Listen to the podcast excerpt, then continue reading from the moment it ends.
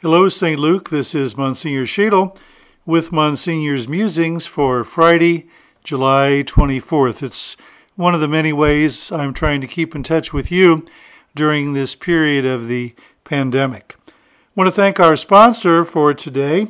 It's the Catholic Business Exchange, a wonderful organization. Uh, they meet monthly. For information, go on the web www.catholicbusinessexchange.com org. O-R-G. Catholic Business Exchange is a sponsor of all communications here at St. Luke Parish.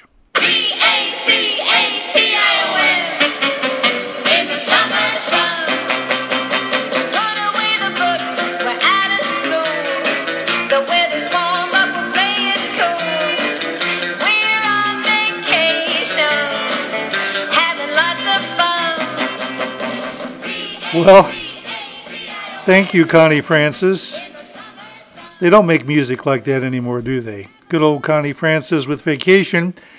I'm playing that because I'm going on vacation with Monsignor Stumpf on uh, this weekend. So I won't be around on the weekend and I won't be around all next week. We're going to the state of Maine and uh, relax for about a week. I'll be back on uh, Tuesday the first uh, Tuesday of August, which is uh, August 2nd. So in the meantime, I mean, excuse me, it's August 3rd. August 3rd. Uh, no, the 4th. I won't be back till August 4th. Oh, whoopee, long vacation. Um, in the meantime, though, there'll be no musings. My next musing will be with you on that day that I return, uh, Tuesday, August 4th. So, going to be on vacation.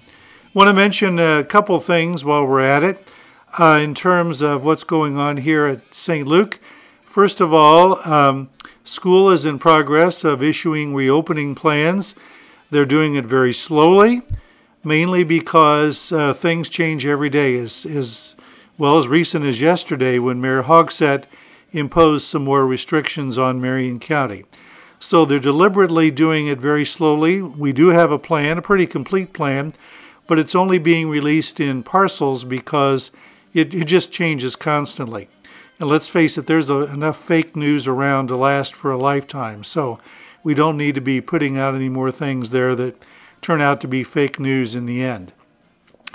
Uh, we're hoping to begin adoration of the Blessed Sacrament at least part of the day.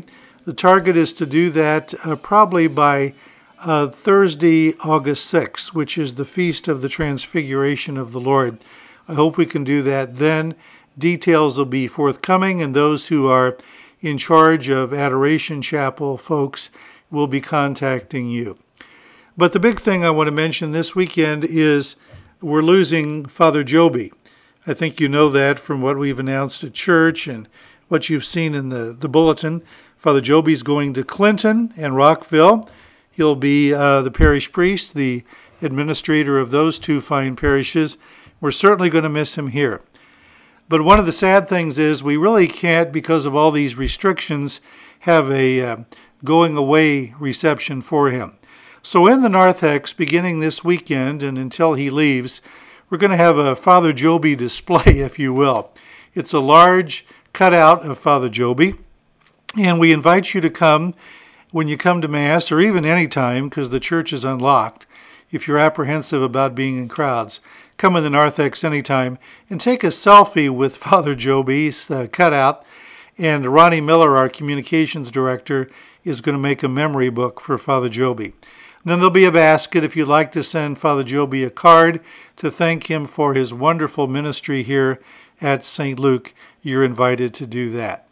So until August 5th, we are enjoying the presence and ministry of Father Joby, and we're certainly going to miss him when he leaves us on August the 5th for his new assignment. We will be getting another associate pastor, but honestly, at this time, I do not know who that will be, and I do not know when he will be here. So, pray hard because in the meantime, you're going to be stuck just with me and, and Monsignor Stumpf. In the meantime, though, let's continue to trust in the providence which so far has never failed us. And may Almighty God bless you all, the Father and the Son and the Holy Spirit.